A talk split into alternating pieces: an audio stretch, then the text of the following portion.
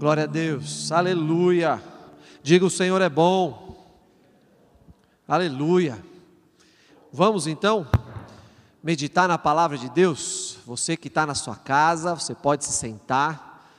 Você que está aqui também no prédio, temos alguns aqui conosco na produção, nas câmeras, o pessoal que está conduzindo os momentos. A gente pode então agora se assentar é, e pega a sua Bíblia. Pega a sua Bíblia.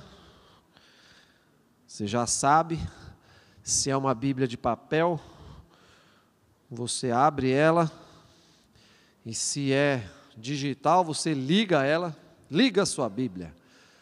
No livro de Filipenses, Filipenses capítulo 1. Antes, aleluia, antes, glória a Deus. Antes, você não pode se esquecer que Jesus é bom, Jesus é vida e vida em abundância. Aleluia. Também quero deixar registrado aqui, hoje é aniversário do pastor Ivan. Aleluia, glória a Deus. um abraço para o pastor Ivan, pastora Wanda. Irmãos, ó, a respeito agora do nosso culto, é, você já sabe, eu só quero te lembrar se você tiver alguma percepção, se você tiver alguma palavra da parte de Deus, algum dom do Espírito, uma percepção de cura, palavra de conhecimento, palavra de sabedoria, seja qual for, você teve uma visão, você teve algo para falar pelo Espírito, você compartilha isso conosco aí no nosso chat do YouTube, porque aí depois da pregação, depois que a gente meditar na palavra, vai vir aqui os irmãos e nós vamos orar por isso tudo, nos apropriar, receber isso no Espírito, declararmos pela fé que tudo que o Espírito Santo está movendo entre nós, nós vamos receber. Aleluia. E também, irmãos, você já deve estar acostumado também, porque todos os cultos nós estamos ceando, e ao final desse culto nós vamos cear também. Nós estamos em tempo de pandemia, de quarentena, agora essa, essa cepa, né, que, que é o, o vírus é mais contagioso ainda, é, ele é mais letal e nós somos guardados em Deus. O Senhor Jesus nos guarda e nós ceiamos porque a Santa Ceia ela é saúde, ela é vida. A ceia traz cura para nós, nós cremos nisso. A palavra de Deus nos garante e nós nos apropriamos pela fé. Então já se prepara aí para ceiar. Você que precisa pegar um pedaço de pão, um suco de uva, é, ou alguma outra coisa que simbolize, né? O que importa é o, o significado, o que importa é a realidade espiritual, mas corpo de Cristo e o sangue de Jesus, para nós cearmos ao final. Muito bem, vamos para a palavra, aleluia. Diga assim: Eu amo a palavra de Deus. Aleluia, a palavra de Deus é vida. E eu quero ler com você o livro de Filipenses, capítulo 1, versículo 27. Nós vamos ler alguns versículos, na verdade, dois, né? Dois versículos, 27 e 28. Então abre aí na sua Bíblia, escreve, você que gosta de escrever, você que gosta de grifar, grifa. Filipenses capítulo 1, versículo 27 e 28.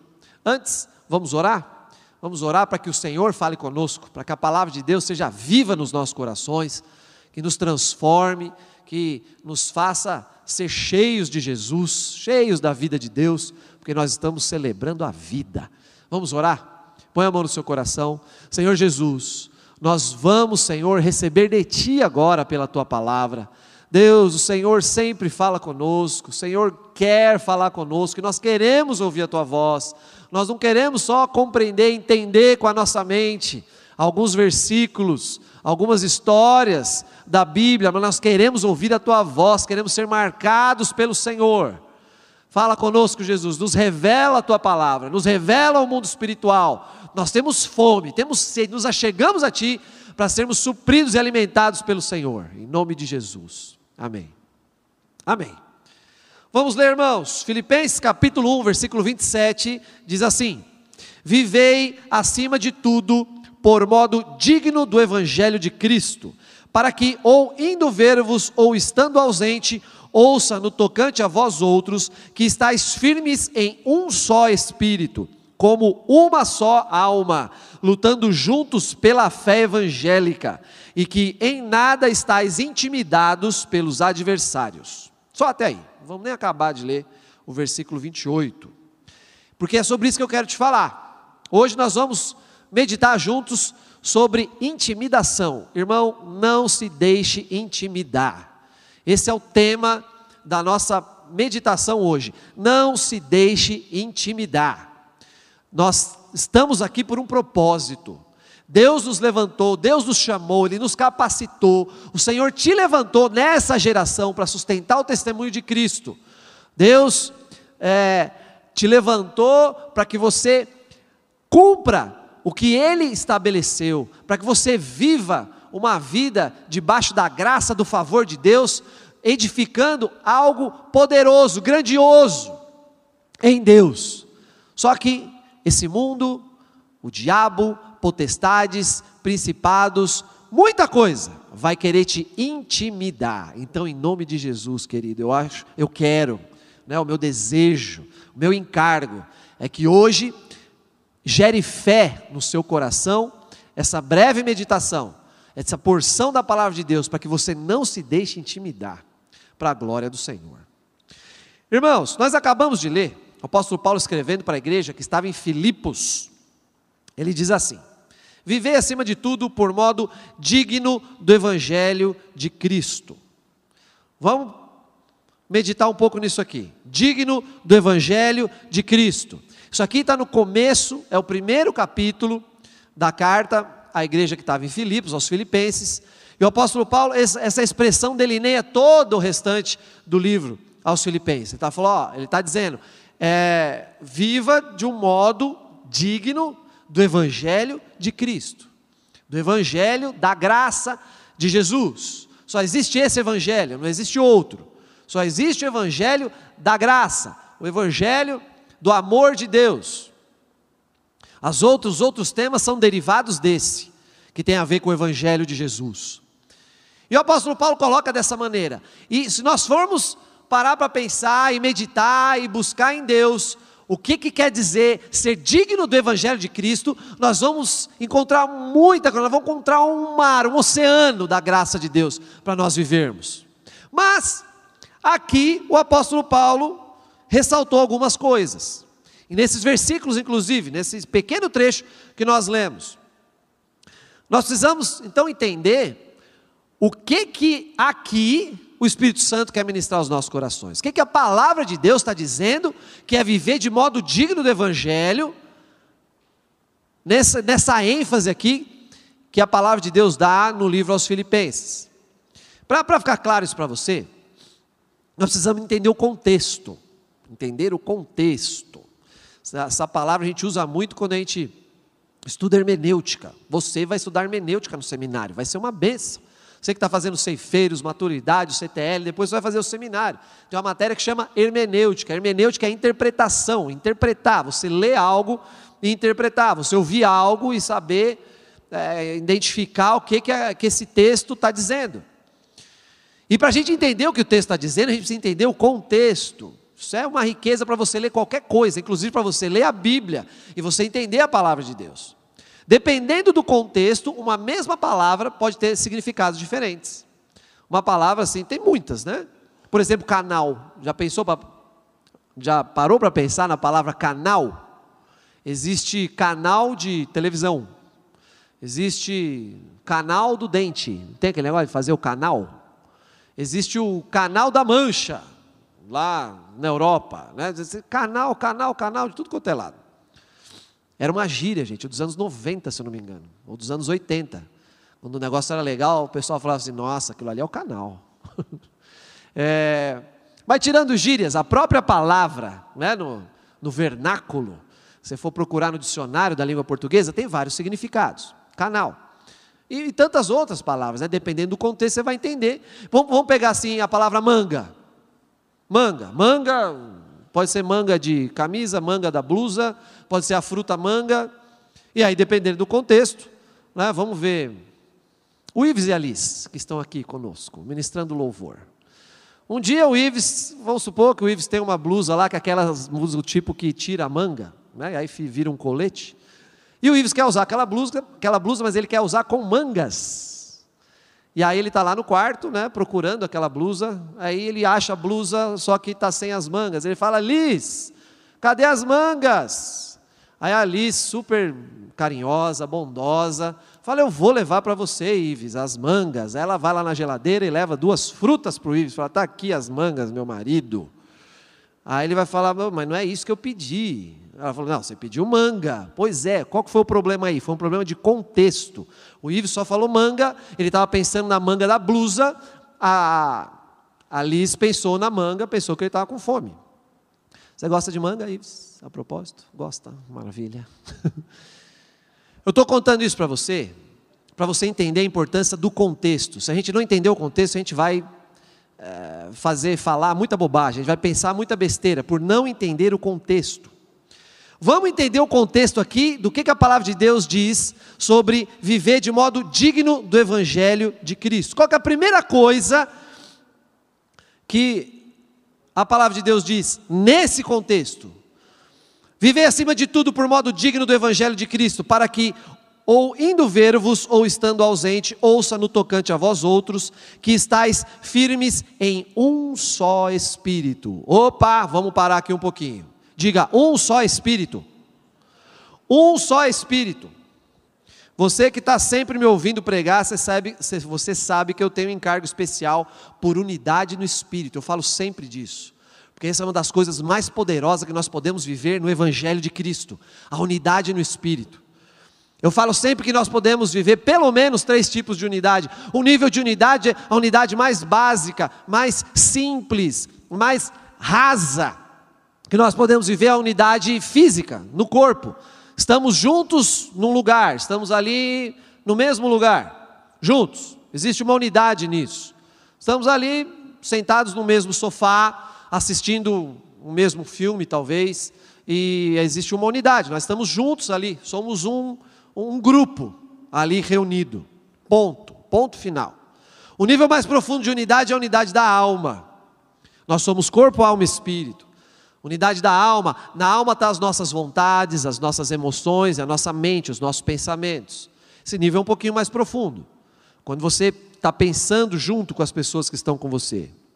Quando você quer as mesmas coisas, tem as mesmas vontades. Quando você se emociona da mesma maneira que as pessoas que estão junto com você. Isso não significa que nós somos todos iguais, mas é, quando uh, alguém vê algo ou fala algo e aquilo te emociona, te alegra, a outra pessoa se alegra também. Não existe essa unidade de alma nas emoções, quando, por exemplo, é, uma pessoa se converte, e aí um se alegra, fala, uou, que bênção, agora você se converteu, você se converteu, você recebeu Jesus, e uma outra pessoa está do lado e fala, nossa, você virou crente, e ele fica triste.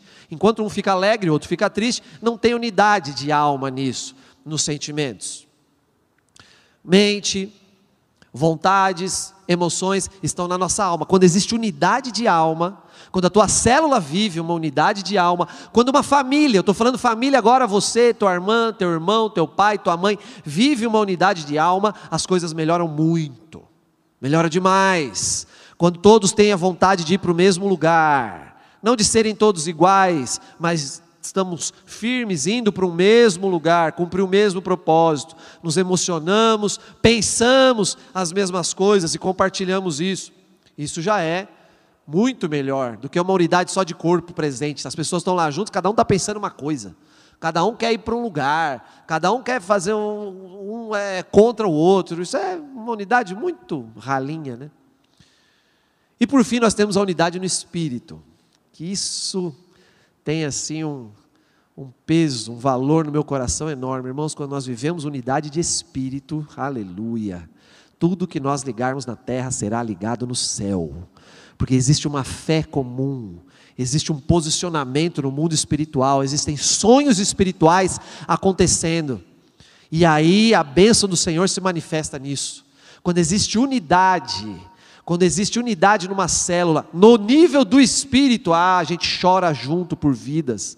Nós, nós clamamos a Deus, nós nos posicionamos e falamos e buscamos em Deus coisas gloriosas, e a presença de Deus se manifesta, e a glória do Senhor se manifesta, isso é poderoso, isso tem poder de transformar realidades para a eternidade afora. Isso é poderoso, intenso demais. O apóstolo Paulo está falando: ó, eu espero que vocês vivam de uma maneira digna do Evangelho. Ele começa falando que vocês vivam em um só espírito que haja uma unidade de espírito para vocês viverem de modo digno do Evangelho, de modo coerente com o Evangelho de Cristo. Nós precisamos viver em unidade. Diga assim: nós somos um. Fala de novo: nós somos um. Aleluia. Um só Espírito. Eu quero ler com você agora, por favor, os irmãos aí da projeção, coloca para gente, livro de Lucas, quando eu falo de espírito, eu quero aprofundar hoje um pouco mais essa meditação aqui em unidade de espírito. Eu sempre falo desses três: corpo, alma, espírito, unidade. Agora, unidade de espírito, eu quero aprofundar um pouco mais com você, para você compreender melhor o que é unidade de espírito. No livro de Lucas, capítulo 9, versículo 51, aconteceu um fato aqui muito interessante e de certa forma até um pouco engraçado, eu acho. Toda vez que eu leio esse, esse trecho aqui, eu, eu dou uma risadinha no canto da boca, eu falei, esse pessoal aqui não era brincadeira não. Lucas capítulo 9, versículo 51. Diz assim a palavra de Deus, já está projetado, já está na tela. Versículo 51. E aconteceu que, ao se completarem os dias em que devia ele ser assunto ao céu, aqui está falando de Jesus. Jesus ia subir para o céu, manifestou no semblante a intrépida resolução de ir para Jerusalém e enviou mensageiros que o antecedessem. Vamos, vamos devagarzinho aqui para você entender. Então Jesus ia para Jerusalém. E aí ele mandou gente antes dele, falou: ó, vai lá na minha frente, que depois nós vamos e nós vamos nos encontrar lá em Jerusalém. Indo eles, entraram numa aldeia de samaritanos, para lhe preparar pousada. Mas não o receberam, porque o aspecto dele era de quem decisivamente ia para Jerusalém. Então imagina aqui, gente, Samaria, e, uh, a Judéia, Samaria, os, os, judeus e os samaritanos tinham uma rixa antiga, já no, no, na época de Jesus. Antiga mesmo, já de alguns séculos, eles não se davam. Os judeus não se davam com os samaritanos, era um negócio assim, sabe? Corintiano e palmeirense, aquele negócio paulista com carioca, aquela coisa assim, né? Brasileiro com argentino, negócio que, que os caras olham um para o outro assim e falam, é, meu, você. Sei não, sei não. Judeu com samaritano era por aí. As razões outro dia a gente fala, senão vai ficar muito longa a pregação. Indo para Jerusalém, Jesus falou: vai na frente, e aí eles passaram numa aldeia de samaritanos, e aí precisava ficar por ali em algum, em algum lugar para pousar, para virar a noite. E aí os samaritanos não receberam. Falaram, não. Olharam e falaram: esses caras estão indo para Jerusalém, aí, esses corintianos aí não, não, não, vai, não, vai, não vão receber aqui não. Vão receber aqui não. Vai ficar aqui não. Né? Argentino não, não fica aqui não. Argentino né? é para eles aqui, tá? Amo os corintianos, aleluia. Amo os argentinos, até argentino eu amo. Jesus é bom. Né? Mas eles lá tinham essa rixa, só para você entender. Aí, Versículo 54, irmãos, olha aqui o que Tiago e João falaram, olha os camaradas aqui. Vendo, versículo 54, vendo isso, os discípulos Tiago e João perguntaram: Senhor, queres que mandemos descer fogo do céu para os consumir? Eita, aleluia! Os caras eram gente boa, discípulos de Jesus, João e Tiago, usados por Deus, homens de Deus, era ali, né, dos discípulos, dos apóstolos, eu, eu, eu, eu, eu acho engraçado isso aqui, porque eu, eu imagino, eu imagino, a Bíblia não diz, o que eles pensaram. Quem que mandou descer fogo no céu? Muitos anos antes, Elias, contra os profetas de Baal, né? Os caras lá estavam com graça e tal, Elias forgado que só, chamou os caras para um duelo, falou, vamos fazer o seguinte, vocês estão, estão dizendo que Baal é Deus? Eu estou falando que não é, estou falando que Jeová é Deus, então nós vamos sacrificar, vamos adorar a Deus, quando Deus responder com fogo, esse é o verdadeiro Deus. Aí os profetas de Baal ficaram lá, né, sacrificando e tal, ficaram lá o dia inteiro naquele negócio. Aí eles eh, ficavam se flagelando, a Bíblia diz, né, e tal, e nada acontecia, nada de resposta de fogo. O Elias, muito do forgado, uma hora ele fala assim: fala mais alto aí, de repente se o Baal está dormindo. cara folgado, meu. E os caras lá e tal, e não deu nada. Aí depois Elias vai lá, sacrifica, adora o Senhor, vem fogo do céu, benção. Que consumiu os caras tudo. Né? Matou todos os profetas de Baal lá, foi um negócio. Aí o que, que o, o Tiago e o João pensaram? Falaram, meu, Elias, profetão de Deus, mandou descer fogo do céu para o pessoal lá que estava atravessando. Agora esse samaritano aqui, é, agora Jesus está aqui com a gente, cara. Se Elias já tinha poder para isso, imagina Jesus, com esse samaritano aqui. Então é agora, agora que vai. E eles são tão folgados, eu acho, porque eles nem falam assim, Jesus, manda descer fogo do céu. Eles pedem para eles. Os caras falam, não, nós queremos matar, nós queremos sangue. Nós estamos com fome aqui de ver sangue. Eles falam, ó, Senhor, queres que mandemos descer fogo do céu para os consumir? Os caras. Só falar aí, Jesus, que a gente manda descer fogo do céu vai acabar com tudo, se samaritano forgado aqui. Tiago e João foram por aí, mas aí no versículo 55, e é isso aqui que eu quero que você guarde agora. Jesus, porém, voltando-se, os repreendeu e disse: Vós não sabeis de que espírito sois. Opa! Nós estamos vendo aqui que o apóstolo Paulo fala lá para a igreja em Filipos que eles precisam viver em um mesmo espírito, num só espírito, para ter uma vida digna do Evangelho. E Jesus está falando aqui, ó, vocês não sabem de que espírito vocês são. E Jesus não está falando aqui de demônios. Toda vez que a gente fala de espírito, não pense só que se trata de, do Espírito Santo e de potestade e de principado. Existe um espírito que move as pessoas. Você já deve ter visto alguém assim que você fala assim: esse cara tem um espírito de vencedor. Ele tem um espírito de vencedor.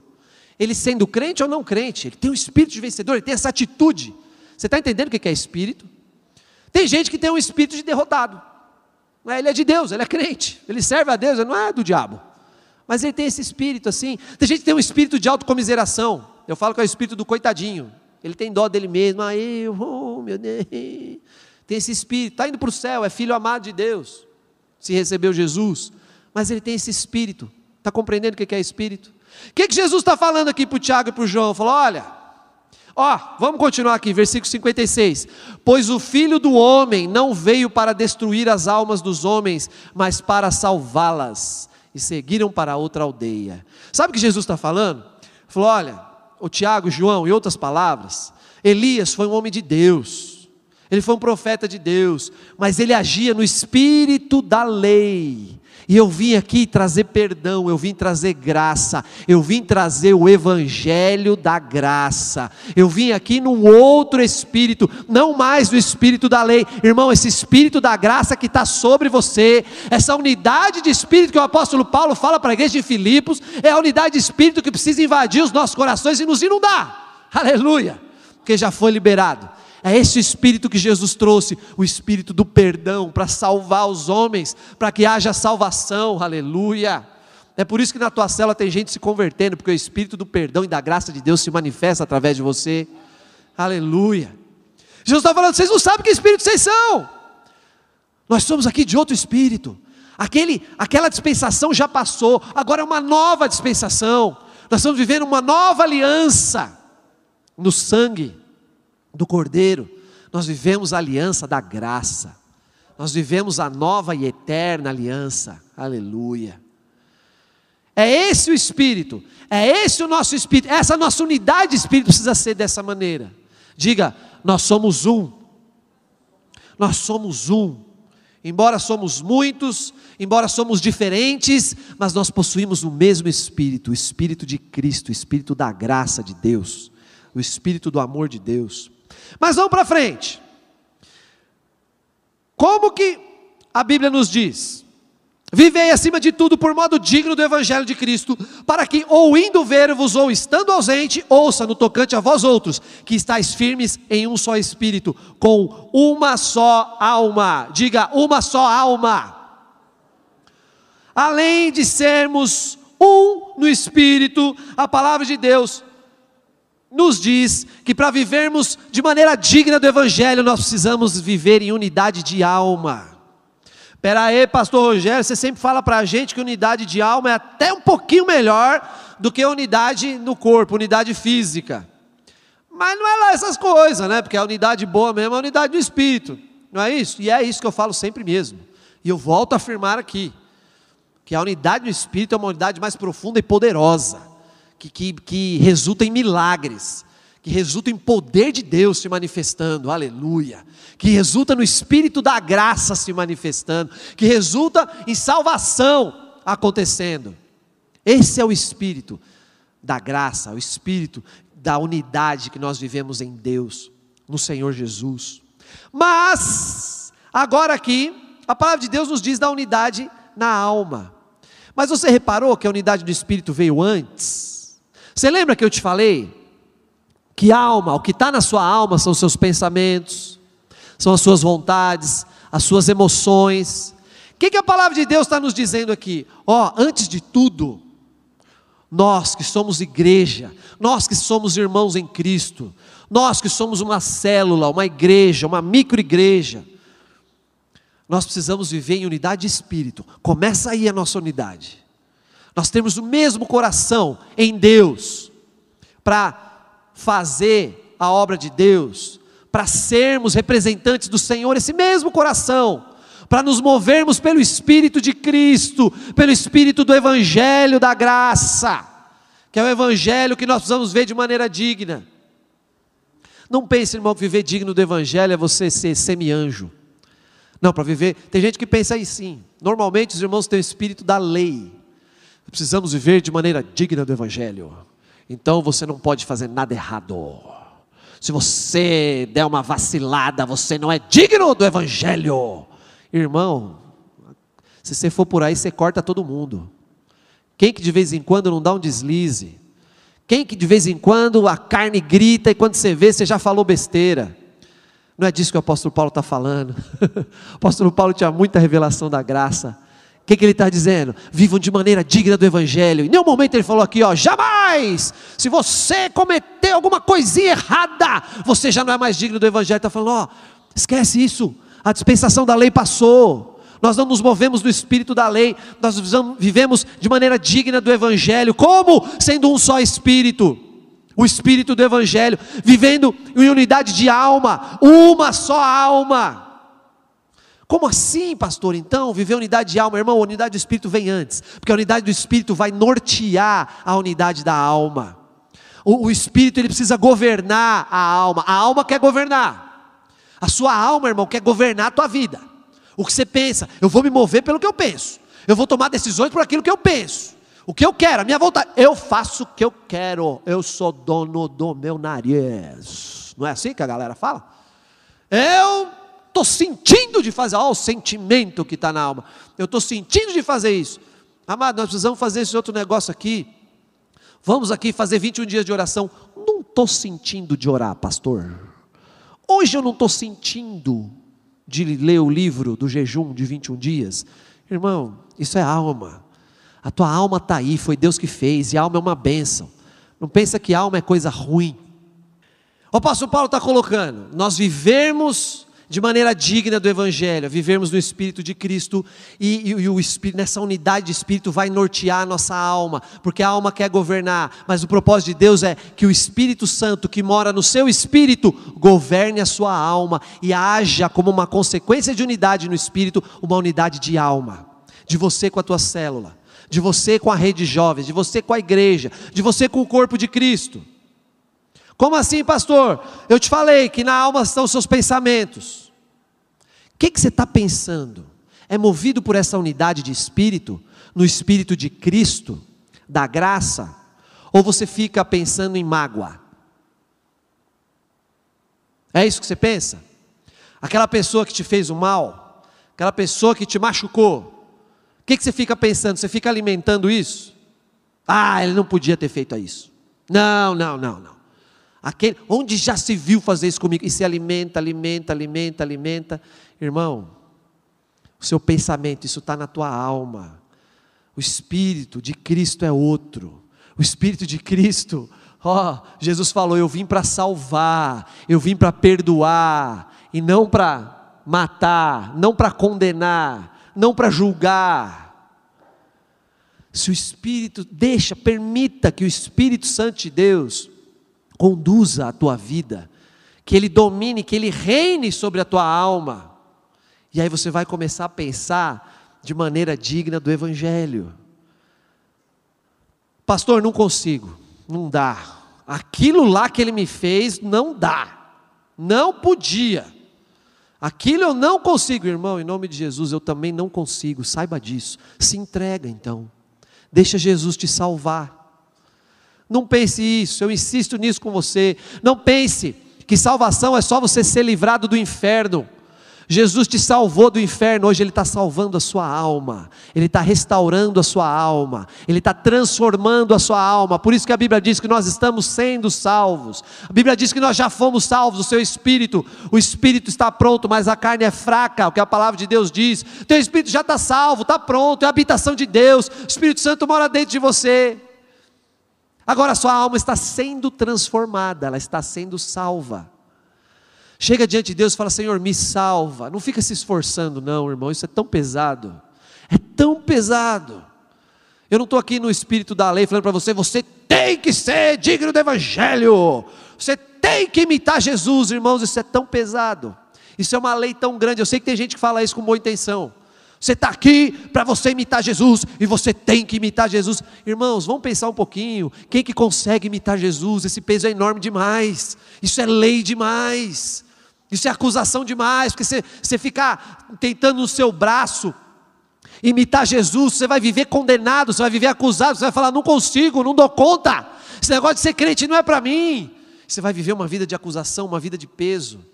Se você não consegue perdoar, se entrega, fala: Jesus, me salva, me transforma, porque Ele é teu Salvador. Ele não veio para condenar, Ele não veio para julgar, mas Ele veio para salvar. Irmãos, nós precisamos viver essa unidade de alma, sem você ficar pensando, o pensamento está na tua alma em mágoa, em acusação, você ficar aí acusando você, acusando outros. Ah, aquilo lá que eu fiz, eu não podia ter feito aquilo, como que eu fiz aquilo? Ah, pastor, pelo amor de Deus, eu lembro quando eu me converti, até que dava umas pisadas na bola, mas faz três anos que eu não faço isso, e agora, essa semana eu fiz de novo. Irmão, em nome de Jesus, todo o teu pecado foi perdoado na cruz do Calvário, o sangue de Cristo já lavou tudo. Esse é o, é o, espírito do Evangelho, isso é viver de modo digno do Evangelho. Você não tem uma mentalidade de acusação, e nós, para nós vivermos uma unidade de alma, toda acusação vai cair por terra. Entrega isso para Jesus. Abre o seu coração e fala: Jesus, eu não consigo parar de pensar nisso. Me salva, que o Senhor te salva. Ele transforma a sua mente pelo poder de Deus. É poder de Deus, é milagre. Eu não, te, não consigo te explicar uma fórmula. Não, é assim, assim, assim, assim. Não tem, é milagre. Em vez de você ficar com pensamento de condenação, você fica com pensamento de salvação sobre você, sobre outras pessoas. Em vez de você ficar com pensamentos de mágoa, você fica com pensamentos de perdão. Uma dica que eu te dou para isso, o próprio apóstolo Paulo fala no decorrer da carta aos Filipenses: cada um veja o outro como superior a si mesmo. Uh, irmão, se você tiver essa mentalidade de ver o outro como superior a você, vai te ajudar a perdoar. Vai ajudar.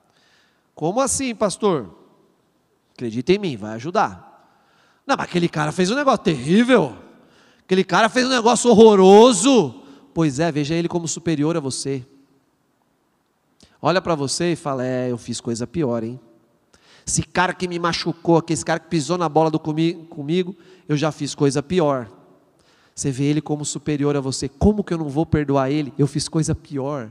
E Deus me perdoou. E Jesus foi morrer na cruz para me perdoar. Aleluia. Isso é vida, irmãos. Isso vai te ajudar. Vai te ajudar muito. Cada um veja o outro como superior a si mesmo. Quero te falar um pouquinho de emoções para nós termos uma só alma. Com o que, que você se emociona? O que, que você se emociona? Tem gente que se emociona a beça com a seleção brasileira de futebol. A do vôlei. Do vôlei também os caras são fera. O basquete está mais ou menos, né? Tem gente que, uou, grita, uau, Olimpíadas, meu, Copa do Mundo, uau, e tal, né? E aí a tua célula se multiplica. Aí você fala, legal, joia. Não, mas você não gostou? Gostei, pô, uma benção. Pô, irmão, como assim, cara? Você se emociona pra caramba no jogo do Brasil, não tem problema nenhum com isso, você emociona mesmo. Agora, tua célula está se multiplicando, porque chegou um monte de gente, aceitou Jesus, foi batizado, foi resgatado do inferno, do pecado, agora é uma nova vida, carrega Deus dentro dele. Deus está levantando os discípulos. Né? Tem um líder que está sendo levantado, a igreja está avançando, conquistando. Você não se emociona com isso? Você não, uau, aleluia, irmão, pelo menos o dobro do jogo do Brasil. As suas emoções, vão viver uma unidade de emoções, unidade de alma. E aí, irmãos, ó, eu me alegrei em Deus, hein? O ano passado, no final do ano passado, nós tivemos o batismo dos 5 mil. Você sabe, porque eu falo isso o tempo inteiro, né? Que isso está escrito no meu coração. As experiências que eu tive com Deus no ano passado, por conta desse batismo. E eu lembro que a nossa piscina estava bem aqui do lado. É, e aí a rede jovens, né? Porque aí tinha outras piscinas e alguns irmãos dos adultos vieram falar comigo depois. Falaram, pastor, era muito gostoso ver a piscina dos jovens, porque vocês vibravam. Cada um que batizava era uau! Ah, eu falei, aleluia! Nós estamos nos emocionando com aquilo que emociona o coração de Deus, porque Deus se emociona. A Bíblia diz que o coração de Deus se entristece. A Bíblia diz que o Senhor se alegra. E eu não tenho dúvida, irmão, que aquele dia teve uma grande festa no céu, porque Jesus falou: quando um pecador se arrepende, tem uma festa no céu, mais do que por 99 justos que não precisam de arrependimento. Glória ao nome do Senhor. É assim que nós vamos viver uma unidade de alma nas nossas emoções e na nossa vontade também. Eu não lembro se foi semana passada ou retrasada que eu preguei sobre escolhe, escolhe pois a vida, Deuteronômio, Deuteronomy, diga-se de passagem. É, escolhe pois a vida, vontade. O que, que você quer fazer? O que, que você deseja? O que, que você não quer fazer? E eu falei para você que que glória a Deus quando as suas vontades estão apontando para o Senhor, as suas vontades estão, estão indo em direção ao propósito de Deus, mas se não tiver, irmão, se posiciona. Nesse dia que eu falei, escolhe pois a vida, depois você assiste de novo, aí está no YouTube o culto daquele dia, já deve estar tá aí o título da, da pregação. Escolhe pois a vida é um posicionamento. Deus falando, ó, põe diante de ti a vida e a morte, a bênção e a maldição. Escolhe pois a vida. Escolha, se posiciona, fala, não vou escolher a vida, não vou ficar na morte. Lembra que eu te falei de ficar meditando na mágoa? Meditando na acusação, isso é morte. Fala, não, eu vou escolher a vida. Eu vou meditar na vida. Eu vou meditar no que é eterno. Eu vou meditar no que vem de Deus. Eu vou meditar naquilo que me enche do Espírito. Escolhe, pois, a vida. O apóstolo Paulo fala isso também quando ele fala do amor. Quando eu era menino, eu pensava como menino, eu agia como menino. Até que eu vinha ser grande e deixei as coisas de menino. Percebe que é um posicionamento? Ele deixou, ele falou: Não, não vou ficar mais nessas coisas de menino. Vontade, irmão, subjuga a tua vontade. Se a tua vontade quer te levar para o outro lado, que não é o lado de Deus, fala: Não, não, não, não, não. Espera aí, quem governa aqui é o Espírito, é, é, o Espírito do Evangelho de Cristo, e eu vou viver de maneira digna do Evangelho de Cristo. Vão para lá, vou subjugar minhas vontades, minhas vontades não vão dominar sobre mim, não vão reinar sobre mim, porque quem reina em mim é o Senhor Jesus, através do meu Espírito, aleluia. Glória a Deus. Irmãos, se nós tivermos essa unidade no Espírito, a consequência vai ser unidade na alma. Nós vamos pensar as mesmas coisas, nós vamos nos emocionar com as mesmas coisas, nós vamos querer as mesmas coisas, cada um do seu jeitão, cada um do seu jeitão, eu acho legal, né, as nossas células, irmãos, glória a Deus, em, em abril, olha, dois anos, né, quando eu, eu, o pastor Wilson me colocou para liderar, para pastorear os jovens, nós éramos nove células, hoje nós somos 22 células, glória a Deus, dois anos depois, praticamente todas as células se multiplicaram, uma ou outra que não se multiplicou, está caminhando para se multiplicar agora, Glória ao nome do Senhor Jesus. E aí eu gosto de ver o perfil dos líderes, como tem líder um diferente do outro. Meu Jesus, que coisa linda. Ver o perfil dos anfitriões, o perfil da célula. Tem uma célula que os caras são mais assim, outros caras são mais, né? Tem uma célula que né, o líder é uns caras que usa boné, pá, umas roupas assim, tal, da hora. Tem outra célula que o líder é militar. Aleluia. uma bênção, uma bênção, tanto um quanto o outro. Irmãos, o Senhor nos chamou para uma grande obra, em unidade. Eu acho lindo ver o Espírito de Deus nos unindo para isso. Né? Um tem um perfil tão diferente do outro, mas nós vivemos na unidade do Espírito, aleluia. E é maravilhoso ver isso, que eu vou conversar com o líder que é militar, nós estamos falando das coisas de Deus, coração para Deus, quer viver o propósito de Deus, quer ver a glória do Senhor se manifestando. Aí eu vou falar com outro líder doidão, de boné, né, um tênis desamarrado, aí ele começa a testemunhar do que Deus tem feito na vida dele, e a vida dele é para Jesus, e ele não quer saber de mais nada, e Jesus é muito louco, glória a Deus, e eu me alegro em Deus, sou cheio da vida do Senhor, porque nós temos essa unidade no Espírito, e é assim que é para nós vivermos na unidade do Espírito.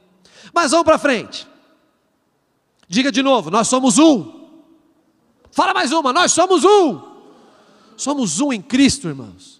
Eu vou ler de novo com você. Vivei acima de tudo por modo digno do Evangelho de Cristo, para que, ouvi, ou indo ver-vos, ou estando ausente, ouça, no tocante a vós outros, que estáis firmes em um só Espírito, como uma só alma, lutando juntos pela fé evangélica. Opa, aqui nós estamos chegando onde eu quero chegar hoje com você.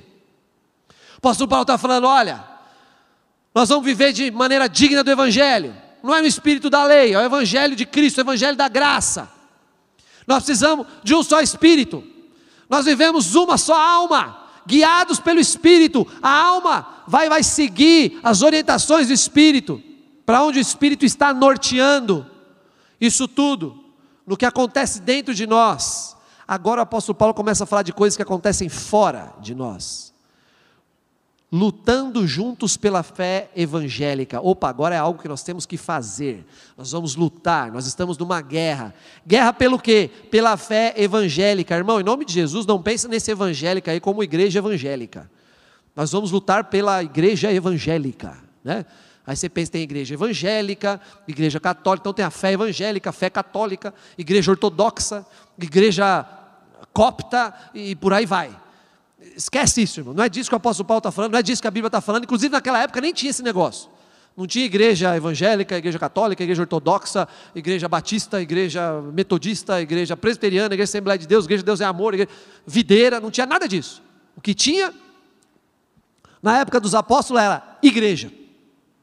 Ah, mas não tinha placa, pastor? Não tinha, era igreja. É, mas o pessoal não era diferente um do outro? Era, como eu te falei. Tinha o pessoal que era soldado romano que se convertia. Tinha cara que era preso que se convertia, que o apóstolo Paulo na cadeia começou a pregar lá, os presos começaram a se converter. Tinha gente que era judeu, tinha gente que era grego, os caras eram mais intelectuais, assim, tal. Por aí vai. Tinha gente de todo tipo. Tinha o pessoal que era, inclusive o apóstolo Paulo repreende a igreja em Corinto. Os coríntios, os corintianos, já dava trabalho naquela época. O apóstolo Paulo ele fala: ó, vocês são divisivos aí, cara. Uns falam que são de Pedro, uns falam que são de Apolo, outros falam que são de Paulo, outros falam de que nós somos um. Então tinha o pessoal mais, né? Ah, o pessoal de Pedro talvez gostasse mais de curar, né? Porque Pedro, o cara não era brincadeira, não dom de cura, não, irmãos. Né? Teve uma época lá que ele passava andando assim, ó, e a sombra dele passava e já ia curando as pessoas. É mole? A sombra curar. Pessoal, a Bíblia diz isso no livro de Atos você pode ler que eles disputavam lugares nas calçadas. O pessoal fica, não, não, peraí, deixa eu ficar na calçada aqui, o sol está lá, o Pedro vai passar aqui, eu vou ser curado. Olha que coisa poderosa. E a Bíblia diz que todos eram curados, aleluia. Nome de Deus. De repente, ah, não, dom de cura. Tem, tem um pessoal aqui na igreja assim que né, tem uma ênfase maior em dom de cura. Outros ali que eram de Paulo, né, uma ênfase maior na palavra. O apóstolo Paulo tinha muita revelação na palavra, ele era muito profundo. O próprio apóstolo Pedro escreve na carta dele que o Paulo de Tarso, ele escrevia coisas difíceis de entender. Você fala, rapaz, o homem é profundo mesmo. E é, de fato, você lê a carta aos Romanos, tem célula aí que está todo dia meditando em Romanos, você vê a profundidade da riqueza que ele mesmo diz, né? E por aí vai, né? Tem igreja que gosta mais de expulsar demônio. Tem igreja que gosta mais de, de, de, reunir de casa em casa, as células, aleluia. Tem igreja que gosta mais de. Por aí vai. Mas era tudo igreja. Quando o apóstolo Paulo está falando aqui, ó, lutando juntos pela fé evangélica, ele não está falando desse pessoal aí que gosta de na internet ficar brigando, falando mal da igreja do outro. Ai, Jesus, irmão, não entra nisso, em nome de Jesus. Em nome de Jesus, eu estou insistindo nisso com você, porque eu sei que isso tem aos montes na internet. Ah, aquela igreja lá, blá, blá, blá, fala um monte de besteira. Ah, aquele pastor lá, blá, blá, blá, blá, fala um monte de besteira. Irmão, não perde tempo com isso. Seu tempo é precioso. Você tem um chamado para você viver, você tem um propósito, você tem um reino para conquistar, que o Senhor te levantou, não perca tempo com isso, isso é maligno para chamar a tua atenção, para te tirar do foco de servir ao Senhor, de viver de maneira digna do Evangelho, e um só espírito, uma só alma, lutando pela fé evangélica.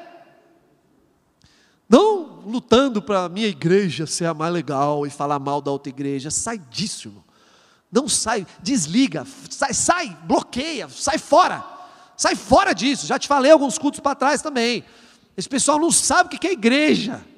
Não sabe disso. Eles acham que quando Jesus começou a igreja, tinha, Jesus chamou assim o, o Tomé, falou: Tomé, você vai começar a igreja metodista. Aí chamou o Pedro, falou: Pedro, não, você vai começar a igreja Assembleia de Deus, que você é mais pentecostal. É, o João, você vai começar a igreja presbiteriana. É, Tiago, você vai começar a igreja videira. Ou não sei quem. Jesus não fez isso. Ele falou: nós somos igreja aqui, ó. Nós somos um só povo. Nós somos... Então, irmão, não, não, não ouça isso. Não fala isso. Não, não fica. Esses dias eu ouvi uma besteira tão grande, irmão, mas tão grande. Mas não, não foi na internet, não. Foi alguém que me falou.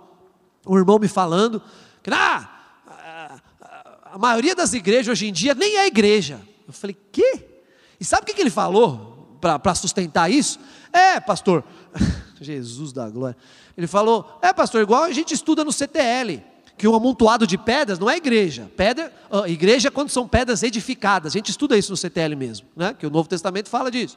Né? Quando é igreja? Quando as pedras vivas são edificadas. Né? Um edifício é casa de Deus. Aí temos igreja. Se é só um amontoado de pedra e não tem edificação, aí não é igreja. Eu falei, irmão, você está dizendo então uma igreja assim que não tem uma estrutura assim muito boa, aquilo lá não é nem igreja. Ah, não, sou eu que estou falando, é a Bíblia. Eu falei, irmão, pelo amor de Deus, você não está entendendo nada do CTL, amado. Irmão, não entra nisso, é a igreja. Quem confessou Jesus como Senhor e Salvador, reconheceu que é pecador, que precisa de um Salvador, ele é salvo, ele entra no céu, ele é cidadão do céu e não é cidadão da igreja. Como assim? Está mais fácil entrar no céu do que ser igreja? Como é que pode um negócio desse? Então sai disso, irmão, esquece disso, põe teu coração em cumprir o propósito de Deus e viver de maneira digna do Evangelho. Não entra nessas coisas, não perca seu tempo com isso, não perca suas emoções com isso, porque as pessoas ficam bravas com isso. Né? Eles ficam levando, não, já se viu uma coisa dessa, e não sei o quê, e tal. Eu falei, ah, Deus da glória, pode um negócio desse? Eu estou lembrando de um negócio agora aqui, e vou falar com você, mas não vou citar nomes porque, né? Um irmão veio falar comigo esses dias, porque o pastor Aloysio está fazendo lives com pastores de outras igrejas, né? Está sendo uma benção. Né? Eu ouço os irmãos falando, nossa, que benção, que maravilhoso e tal. Teve uma, inclusive, essa semana que no grupo de líderes dos jovens bombou. o negócio rendeu que era 498 mensagens por minuto. Olha essa live do pastor Aloysio. Com irmãos de outras igrejas.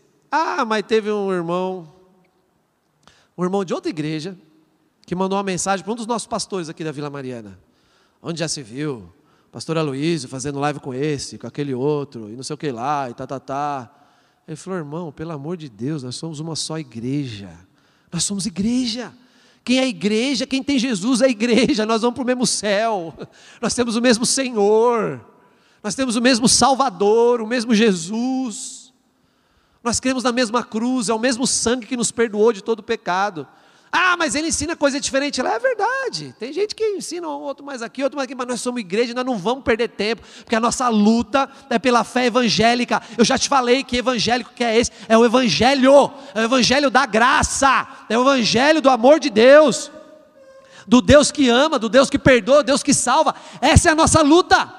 Esse é o nosso trabalho, é isso que nós estamos fazendo para viver de maneira digna do Evangelho. Irmão, mais uma vez eu te falo: não aceita a acusação do diabo, porque você não é um semi-anjo, que nunca tua carne se levanta, e aí você errou, e você fez alguma coisa que não devia, você não está vivendo de maneira digna do Evangelho. O apóstolo Paulo está falando: ó, viver de maneira digna do Evangelho é viver em unidade de espírito, é viver em unidade de alma e lutar pela fé evangélica.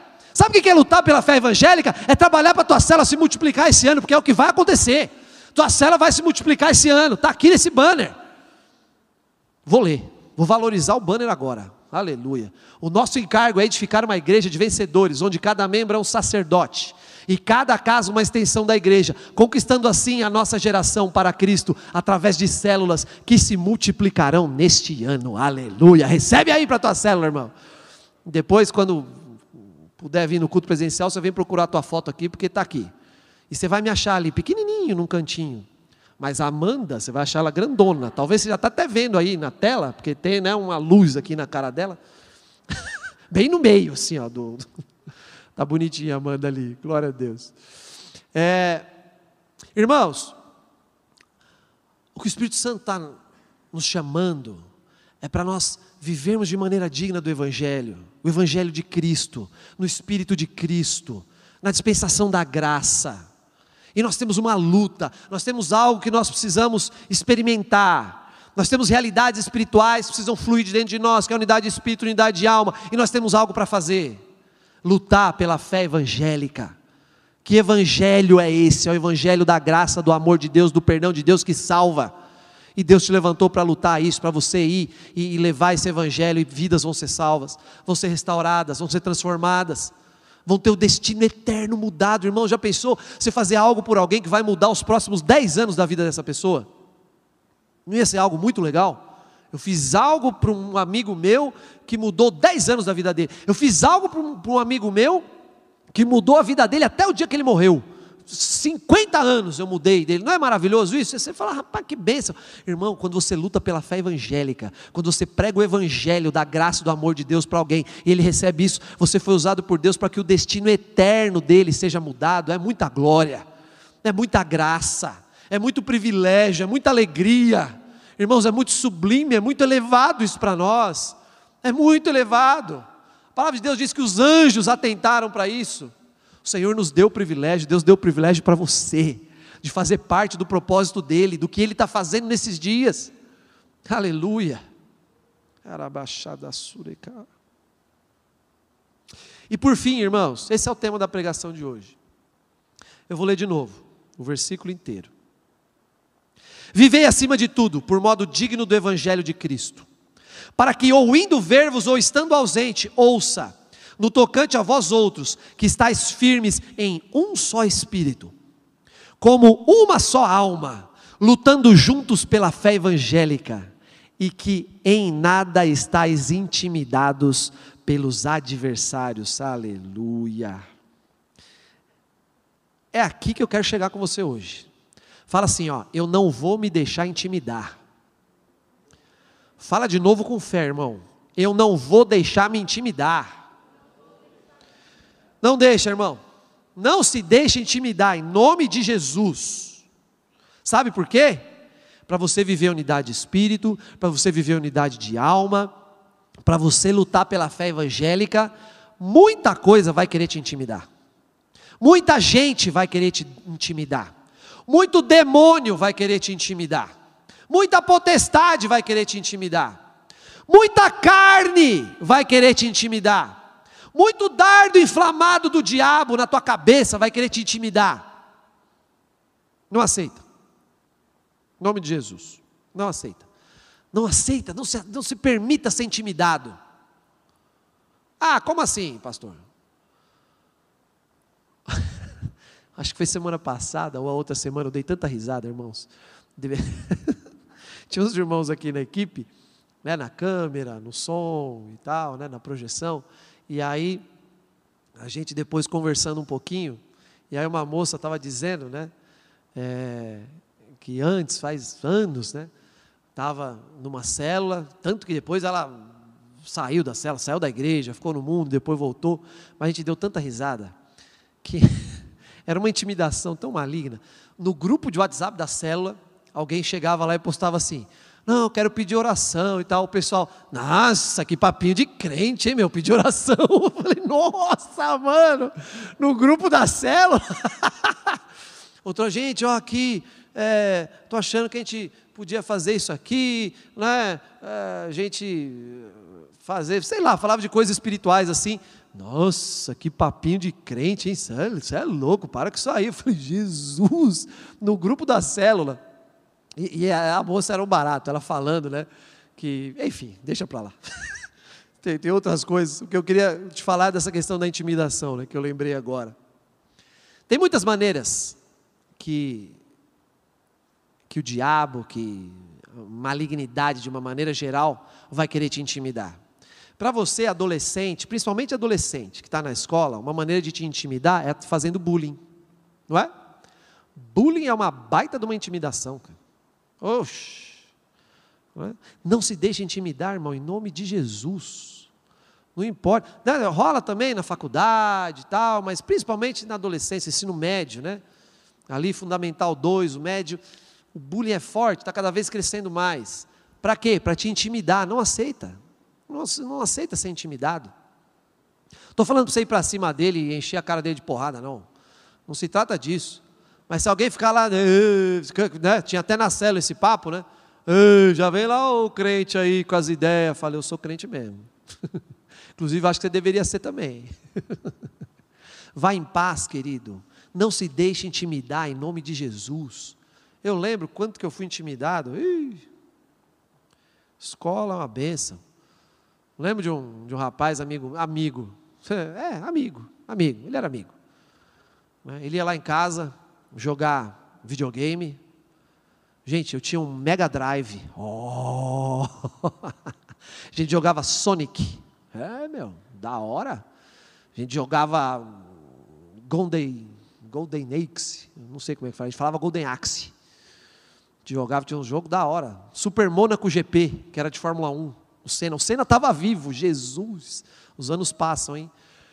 Que o Senna, acho que ele ganhou cinco anos consecutivos lá em Mônaco, né? Então virou o Mr. Mônaco e tal. Tinha o, o, o videogame, né? O jogo Super Mônaco GP. Ah, tinha um de basquete da NBA, era da hora, esse é um dos que eu mais gostava. Era o Lakers versus Celtics. A música, meu.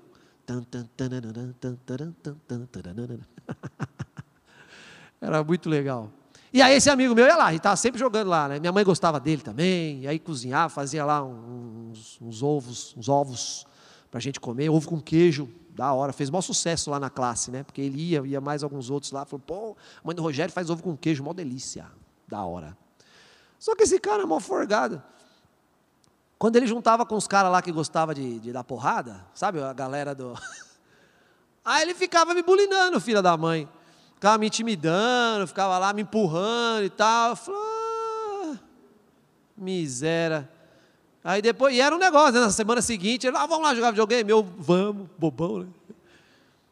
Aí um dia ele começou a fazer esse negócio, eu falei, ô, oh, velho, qual é, meu? Você junta com os brutamontes aí, porque eu sempre fui magrelo, gente, magrinho, bem magrinho mesmo, né? Hoje, hoje eu estou gordão, para vocês terem uma ideia, eu estou obesidade mórbida, porque eu sempre fui bem magrinho. Aí juntava com os caras monstrão lá, e aí vinha e ficava me empurrando, me intimidando, assim, aquela coisa bem caricata, né? Aí um dia eu falei, falei, meu, e aí? Semana que vem você vai querer jogar videogame de novo? Vixe. Tinha um outro amigo do lado falou, nossa. Falei, se quiser, beleza, pode ir lá que a gente joga. Ele ficou com vergonha assim. Aí ele saiu e voltou com os caras lá. Mas aí me deixou em paz. Só queria me intimidar. Né? Só queria. Porque tem isso, né? O pessoal percebe, né? Na escola. Que você está ali meio assim, né? Meio, né? ah, não quero, não quero tomar pancada, não, não quero apanhar, não. Eles percebem, é que eles vão para cima mesmo. Fique em paz, meu irmão. Fique em paz, não deixa nada te intimidar, nada, nada, nada, nada. Eu ia falar outros aqui, mas não vou. Precisamos caminhar para o final aqui. Não se deixe intimidar. Meu jovem que está me assistindo agora, você vai casar com uma moça de Deus, aleluia. Não deixa nada te intimidar. O que, que pode te intimidar nisso? Aquela Jezabel bonitona lá da tua escola. Não é aquela mina gata que Deus caprichou? Todo mundo olha e fala: É. E aí ela começa a gostar de você, ela começa a dar mole para você. E aí você não quer, né? Você fala, não, não vai rolar. Quero casar com uma moça de Deus, quero me relacionar, fazer corte, ó, aqui, ó, corte, aleluia. Quero fazer corte com uma moça cheia do Espírito Santo. Só que aí a rapaziada lá começa a te intimidar, não é assim? É, eu sei bem o que é isso, gente. Aconteceu comigo. Essa época aí, né?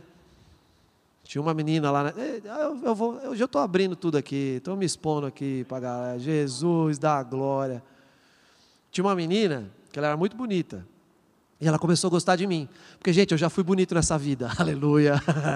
Os anos passam, né? Hoje, três filhos, sabe como é que é? Mas eu já fui bonito nessa vida.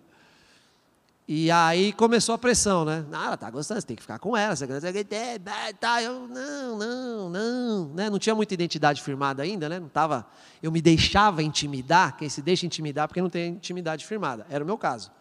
Não, sabe o que, que é? De quê? Hum, tinha ali uns 14 anos. E aí eles vinham mais para cima ainda, né? E aí o que, que eles falavam? Bichinha, bichinha. Falavam, sou não, some, mano, some. Eu tinha que provar para eles que eu era homem. Bichinha, você sabe que eu estou pegando leve, né? Que o negócio era bem pior. E tal, e não sei o quê. Eu lembro, os caras fizeram uma confusão com isso, gente. Mas falaram para a escola inteira o negócio. Eu lembro que um dia a professora veio falar comigo. Ah, a menina lá que gosta de você. Eu falei, meu Deus, até a professora está nesse negócio. Mas eles me intimidaram tanto, eles me zoaram tanto. Eu estava assim, eu lembro que eu não queria. O que, que é isso? Está todo mundo quieto aqui, gente. Quer ouvir o que aconteceu? Sempre tem alguém resolvendo alguma coisinha no computador, um barulhinho agora. não vou falar o que aconteceu. Próximo tópico aqui. Eles estão me vaiando aqui, gente. Vocês estão aí em casa. Que vergonha, Jesus, tem misericórdia falar dessas coisas. Eu não conhecia Ariane. Meu amor, eu sei que você está me vendo aí agora. Eu não te conhecia, eu tinha 14 anos. Não, gente, mas foi, eu lembro. E aí marcaram um monte de vezes, não, vai ser assim, você vai lá, falar, não, não, não vou. É, você é muito bichinha mesmo, você é isso, é aquilo e tal, tal, tal, esculhambava. Eu falava, tá bom, vai. E eu aceitei. Um dia eu fui lá e fiquei com a menina. Diante de Deus, gente, naquela época, eu já estava tendo algumas experiências com Deus, e eu não queria fazer aquilo, mas eu me deixei intimidar mesmo. E aí foi horroroso, porque eu fui lá, né, e tal, ela percebeu, e, ixi, foi um negócio horrível. Ai, ai, ai, ai. Só que aí a intimidação, o que, que gerou depois? Acusação, aí não tinha revelação da graça, né? Aí pronto, eita, eu sou um salafrário, sem vergonha, não valho nada, não sei o quê. Foi uma coisa horrível, né? Estou compartilhando isso aqui com você, querido, não estou levantando troféu nenhum por isso. Pelo contrário, quero compartilhar meu testemunho para você, para você não se deixar intimidar por essas coisas. Você vai viver o propósito de Deus, você vai desfrutar do melhor de Deus. Você vai testemunhar isso na sua vida, o que é maravilhoso. E você vai se envolver com uma moça de Deus, cheia do Espírito, você vai casar com ela, e vocês vão ser uma bênção na igreja. É, você moça também, você vai casar com um rapaz cheio do Espírito Santo. Aleluia. Vai ter intimidação? Vai, claro que vai. Às vezes a intimidação é externa, né? Gente, são pessoas, às vezes é dar inflamado do inimigo mesmo, falando besteira na tua mente. Em nome de Jesus. Não se deixe intimidar. Tinha uma moça que nós liderávamos, né? eu e a Ariane, e a intimidação né, com as moças normalmente é diferente, né? não costuma ser tão assim, esculhambado que nem com os meninos, né? E ela, né, já era formada, faculdade, um bom emprego, tal. O rapaz da empresa começou a gostar dela. Um cara também inteligente, já tinha se formado, eles já tinham cargos bons. E na igreja não estava rolando. Eita, nós, hein? Olha a pressão.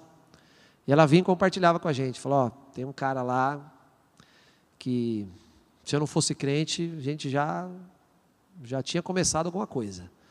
Porque o cara é muito firmeza, o cara é muito gente boa. Mas ela não se deixou intimidar, gente. Ela falou: não, não dá. Se não tem Jesus, não tem nada. Se não tem Jesus, não dá nem para começar. Eu falei: glória a Deus. Hoje ela é casada, irmãos, com um homem de Deus. Tem um filho. São discipuladores. Uma bênção, frutíferos, crescendo, edificando a igreja. Uma bênção o Senhor proveu dentro da igreja, dentro do mesmo prédio. E não era uma mega igreja de de 5 mil membros, não. Porque tem sempre esse papo, né? Ah, pastor, aqui na igreja não tem. É, né? não tem. Eu ouço isso em tudo quanto é lugar. Igreja de 20 mil membros. É, aqui na igreja não tem. Eu falo, meu, onde que tem? Intimidação. Não, não aceite intimidação, irmão, em nome de Jesus. Intimidação é coisa maligna, você vai viver o melhor de Deus. Tudo isso que a gente combina aí todo sábado, você já sabe, né? Você vai para a faculdade, não aceita intimidação. Não, não consigo, não, não dá, é muito difícil, não consigo passar no vestibular, não sei o quê, não tenho dinheiro. Não aceita intimidação. Você vai gerar filhos para Deus, não aceita intimidação. Não, não consigo. Tal. Às vezes é pessoas que te falam, às vezes é, é dardo. Dardo inflamado do maligno. Não sei falar, eu fico com vergonha. Não aceita intimidação, vai sem saber mesmo. Vai, vai na fé, vai dependendo do Senhor, você vai fazer discípulos, você vai consolidar, você vai cuidar, você vai ensinar, você vai liderar uma célula, não aceita intimidação, você vai viver isso, essa aventura que é liderar os irmãos e estar à frente de uma célula para cumprir o propósito de Deus. Vai acontecer. Não aceita intimidação. Ah, pastor, agora nós estamos online. Agora é quarentena. Não aceita intimidação, irmão. Vai online mesmo. Fala aí pelo seu WhatsApp, pelo seu Instagram, pelo Facebook. Chama as pessoas para reunião online da célula. Nós temos o projeto Five agora de consolidação. Vai acontecer, não, mas está online. Não dá, claro que dá. Dá, dá para fazer tudo. Daí quando depois voltar presencial, a gente continua fazendo tudo presencial. Irmão, tua célula vai se multiplicar esse ano em nome de Jesus. Não aceita intimidação contra isso. Não aceita, viva de maneira digna do Evangelho, não se deixe intimidar. Vai com medo mesmo. Estou lembrando de outro negócio aqui, quando eu estava no ensino médio, voltando para a escola, né? As intimidações. Eu lembro, eu magrelo, eu lembro uma vez começou, vi um cara lá, né? Para cima de mim e tal, um rapaz da minha classe. Ah, que não sei o que, não sei o que. Gente, eu estava morrendo de medo, porque o cara era grandão e eu magrelão. Então que eu fiquei lá. Falei, vai vir, vamos aí. Fiquei aqui. Não ia bater nele, né? Mas não corri também não. É, gente, ó, isso é maligno, tá? Quando eu falo sempre do Senhor dos Anéis, né? O exército, se eu não me engano, dos Uruk-ai, não lembro. Que eles se alimentavam do medo do exército inimigo. Depois você assiste lá Senhor dos Anéis, é mó legal. Intencionalmente querendo, o, o escritor quis relatar o mundo espiritual o Smigol, né, a relação que ele tem com o pecado, é um negócio muito, muito legal, uma fantasia, né? Mas ó, demônios agem assim mesmo. Quando ele percebe que você está com medo, aí que ele vai para cima. Aí que ele ganha espaço em você. Eu lembro o, o rapaz lá, o, o mano lá, vindo para cima mim, não, intimidando, né? Falando, não, que você, não sei o que lá, tal, tal. Eu estava quieto assim, ó. Falei, não sai daqui. Posso tomar um socão, tento defender. Dar um socão nele eu não ia também não. Aí já, né? já estava com a identidade um pouquinho mais firmada. Mas não sai daqui não. Ele ficou intimidando, falando besteira, tal, tal, tal, desistiu, foi embora. Depois eu vi ele falando com o amigo dele, falando, ah, não, Rogério lá, meu, ele, ele, a gente vai para cima dele, ele não, não, corre não e tal. Parou, não fez mais. falei, ah, é só isso mesmo que você quer. Talvez eu tomasse um socão, mas não me deixei intimidar por isso. Irmãos, por fim, eu gostei muito dessa frase, anotei aqui para compartilhar com você. Quem não destrói seus inimigos será controlado por eles. O que, que seus inimigos querem fazer com você? Te intimidar. Não aceita intimidação. Tenha a tua identidade fortalecida. Eu sei quem eu sou. Eu sei quem eu sou em Deus. Eu sei para que, que eu estou aqui. Eu sei para onde eu vou. E eu vou. O Senhor vai por mim, Ele vai à minha frente. Como então? Como vencer a intimidação? Andando em unidade de espírito. Como vencer a intimidação? Andando em unidade de alma. Como vencer a intimidação? Lutando pela fé evangélica, vivendo de modo digno do evangelho. É isso. Você está vendo como a célula é importante na tua vida? Você está percebendo isso? Que você não consegue fazer nada disso sozinho? Unidade do espírito, unidade de alma, lutando pela fé evangélica, viver modo de nós precisamos uns dos outros.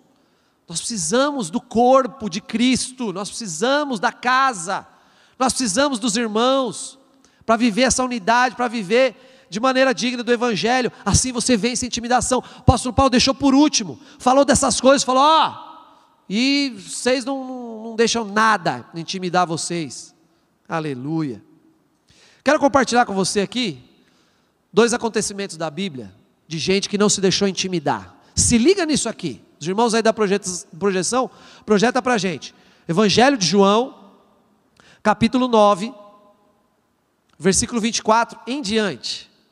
Olha o que aconteceu. Eu coloquei esse aqui porque esse cara é forgado também, era um cego. esse camarada é uma benção. Ele era cego de nascença, aí Jesus curou ele, e ele começou a enxergar. Os irmãos do louvor já podiam vir para cá, que aí eu estou encerrando. É, aí chamaram o, lá os fariseus, né, o pessoal lá da, da, da Judéia, lá de Jerusalém, chamaram os religiosos, chamaram, ah, que negócio é esse aí? Se Jesus aí que está fazendo milagre, curou cego, teu, teu, filho era cego mesmo? É, era cego mesmo. Eles estavam meio com medo, né? Os pais falaram, chama ele para vir responder aqui. Aí chamaram o cego. Ex-cego, né? Porque Jesus já tinha curado ele, mas o cara era folgadinho também. Vamos ler aqui, ó. Aí eles chamaram ele, né, para dar o depoimento lá. Como é que é? Esse Jesus que te curou. Olha aí. Tá aí na tela? João capítulo 9, versículo 24. Vamos ler. Então chamaram pela segunda vez o homem que fora cego e lhe disseram: Dá glória a Deus. Nós sabemos que esse homem é pecador. Esse homem aqui, estão falando de Jesus. Esse homem é pecador. Esse cara aí não é de Deus coisa nenhuma, não. Esse cara aí não faz milagre coisa nenhuma, não. Charlatão, em outras palavras. Versículo 25. Ele retrucou. Essa frase é maravilhosa. O cego, o ex-cego falando. Ele retrucou: Se é pecador, não sei. Uma coisa eu sei: eu era cego e agora vejo. Aleluia. Os caras queriam intimidar ele. Ah, aqui, dá glória para Deus. Esse Jesus não é nada de Deus, esse cara é pecador. Está falando, você é pecador, eu não sei, meu amigo. Eu sei que você não vai me intimidar, não. O que eu sei é, eu era cego e agora eu vejo. Aleluia. Mas continua, olha como ele era folgadinho. É, versículo 26. Perguntaram-lhe, pois, que te fez ele? Como te abriu os olhos? Ele lhes respondeu, o ex-cego: Já vou-lo disse, e não entendestes. Por que quereis ouvir outra vez? Olha que forgado. Os caras vão, explica para nós aí como é que ele te curou, como é que ele... Falou, já falei, cara. Como é que você não. Aí, versículo. Ah, é, uh, quereis ouvir outra vez? Porventura quereis vós também tornar-vos seus discípulos? Os caras não gostavam de Jesus, perseguiam Jesus, estava lá insistindo com ele, fala para nós como é que foi. Ele falou, já falei, cara, por que vocês estão falando? Vocês querem virar discípulo de Jesus também? Vixe, os caras ficaram bravos. Os fariseus é mais ficaram nervosos. Olha o que eles respondem. Versículo 28. Então o injuriaram e lhe disseram: Discípulo dele és tu, mas nós somos discípulos de Moisés. Ah, nós somos fera. 29. Sabemos que Deus falou a Moisés, mas este nem sabemos de onde é. Versículo 30. Respondeu-lhes o homem: Nisto é de estranhar que vós não saibais de onde ele é, e contudo me abriu os olhos. estava falando assim, oh, vocês manjam pra caramba aí, vocês são religiosos, né? Mas o cara me abriu os olhos, você nem sabe de onde ele é. É, estou estranhando mesmo. Sei não se vocês entendem.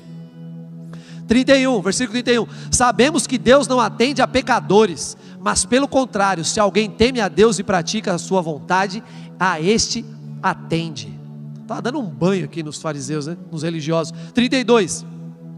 Desde que há mundo, jamais se ouviu que alguém tenha aberto os olhos a um cego de nascença 33. Se esse, se esse homem não fosse de Deus, nada poderia ter feito.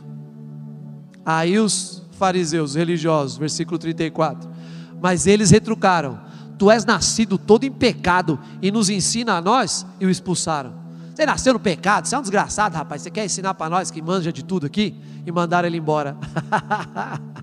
Irmão, recebe esse espírito. Esse, esse ex-cego aqui não se deixou intimidar, nem uma vírgula queriam porque queriam intimidar ele. Não, pá, que, que negócio é esse? O cara falou: ó, se ele é pecador, quem ele é, eu sei lá, eu sei que eu era cego, agora eu vejo. Vamos ler mais uma aqui, ó, para a gente orar. Atos capítulo 5, versículo 27 em diante. Isso aqui é tão poderoso, irmãos. Gente que viu algo em Deus. Gente que falou: Eu não vou negociar isso aqui. Eu não vou me deixar intimidar. Está projetado? Atos capítulo 5, versículo 27. Trouxeram-nos, apresentando-os apresentando ao sinédrio.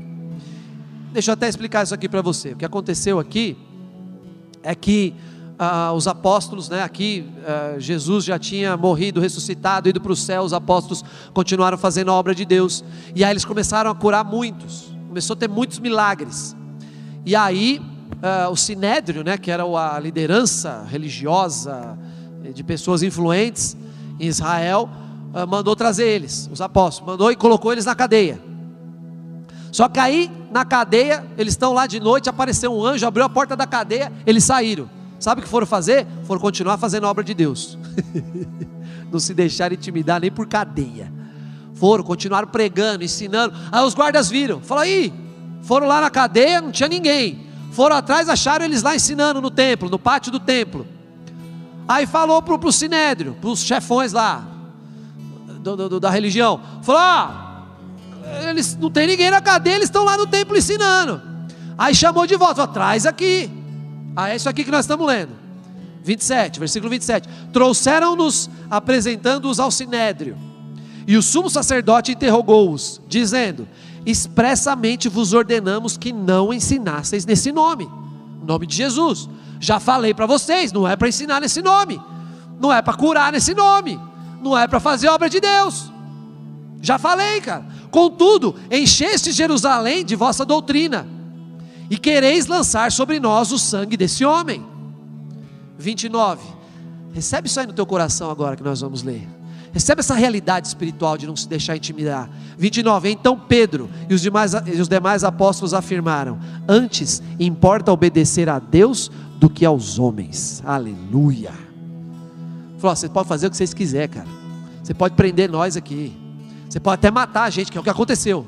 Mas nós não vamos ficar intimidados, não. Nós não vamos parar de fazer a obra de Deus, não. Nós não vamos parar de pregar o Evangelho, não. Nós não vamos parar de multiplicar célula, não. Nós não vamos parar de orar e os enfermos ser curados, não. Nós não vamos parar de profetizar, não. Nada. O apóstolo Paulo escreve assim: Em nada estáis intimidados pelos adversários. Aleluia. Recebe isso, irmão, e não se deixe intimidar por nada. Deus é com você. A sua força vem do Senhor, ela não vem de você. A nossa força vem do alto, vem do céu, é sobrenatural. É Ele que nos mantém, é Ele que nos sustenta, é Ele que nos capacita para a guerra, para nós lutarmos pela fé evangélica. Vamos orar? Você que está aí na sua casa, eu quero orar por você. Você que talvez está se deixando intimidar por alguma situação. Eu tinha anotado aqui para falar mais coisas, mas a hora passa, né? Talvez você está se sentindo intimidado tem gente te intimidando e você, ah, eu sei o que eu tenho que fazer, mas não faço. Talvez não tenha nenhuma pessoa que você veja te intimidando, mas o diabo tem lançado, lançado os dardos inflamados do maligno, que a Bíblia diz, e você fica aí intimidado por acusação, intimidado por mágoa, rancor, seja o que for. Eu quero orar por você. Quero orar por você. Fica de pé aí, põe a mão no seu coração. E vamos orar. Porque nós estamos aqui para viver de maneira digna do Evangelho. Já te, te falei, já compartilhei com você. Pastor, como vencer a intimidação então? Estou vivendo aqui na intimidação. Não abra mão da unidade no espírito com os irmãos. Não abra mão de, de unidade de alma. De, de falar das coisas de Deus, de pensar nas coisas de Deus, de se emocionar com as coisas de Deus de, de querer as coisas de Deus, de ter vontade para as coisas de Deus. Não abra mão de lutar pela fé evangélica, não abra mão de lutar pela multiplicação da tua célula, para as pessoas irem nas reuniões online, para as pessoas irem, não sei quando nós vamos ter encontro, não sei, para elas irem no compartilhar, não, não, não abra mão de lutar pela fé evangélica. Aí você vai vencer a intimidação, porque é em nada vai te intimidar, nenhum adversário vai te intimidar. Você vai estar fortalecido no Senhor, conectado ao corpo, a vida do corpo fluindo através de você e em você. Vamos orar. Deus tem isso para você. O Senhor tem isso para você. Isso não é humano. O que eu estou te falando aqui não é algo que a gente se esforça para receber. Não, isso é lei, isso é o espírito da lei que eu já te falei hoje. Você se esforça para cumprir os mandamentos, aí recebe a bênção de Deus. Nós estamos no espírito da graça. Jesus já se esforçou e cumpriu toda a lei e morreu na cruz para você receber de graça. É pela fé. Recebe em nome de Jesus. Feche teus olhos. Eu ministro na tua vida. Eu ministro na tua vida. Unção para você não se deixar intimidar por nada, por ninguém, por nenhuma potestade, por nenhum principado, por nenhum sentimento de acusação por nenhuma mágoa, por nenhum rancor, por nenhum bullying, por nenhuma pressão externa, por nenhuma pressão interna. Em nome de Jesus, recebe. É o Senhor que te faz assim, é o Senhor que te transforma, Ele que adestra tuas mãos para a batalha. Oh irmãos, o Espírito Santo está agindo, eu sei que Ele está agindo. Eu sei que Ele está falando com você. Eu sei que Ele está te fortalecendo. Era Baixada Sul. A gente pode estar até em quarentena, mas o Espírito Santo não respeita a quarentena. Não tem parede que contenha o mover de Deus. Eu sei disso. Oh, aleluia! O Senhor te fortalece hoje. O Senhor gera fé em você hoje. Uma porção de fé acrescentada ao teu espírito, na tua alma. Você vai cumprir o propósito de Deus, você vai desfrutar do melhor do Senhor e nada vai conseguir te intimidar. Ah, eu creio nisso, recebe, creia nisso e receba de graça, sem você tentar se esforçar para merecer. Amados, mais uma vez foi um prazer enorme. Hoje nós fomos um pouco mais além do horário, mas gente aqui falando da parte de Deus, irmãos compartilhando aí no chat somos edificados, o Espírito de Deus flui entre nós. Foi um privilégio estarmos juntos. Grande abraço para você, que o amor de Deus, a graça do Senhor Jesus e as consolações do Espírito Santo estejam vivas no teu coração. Em nome de Jesus. Amém. Tchau.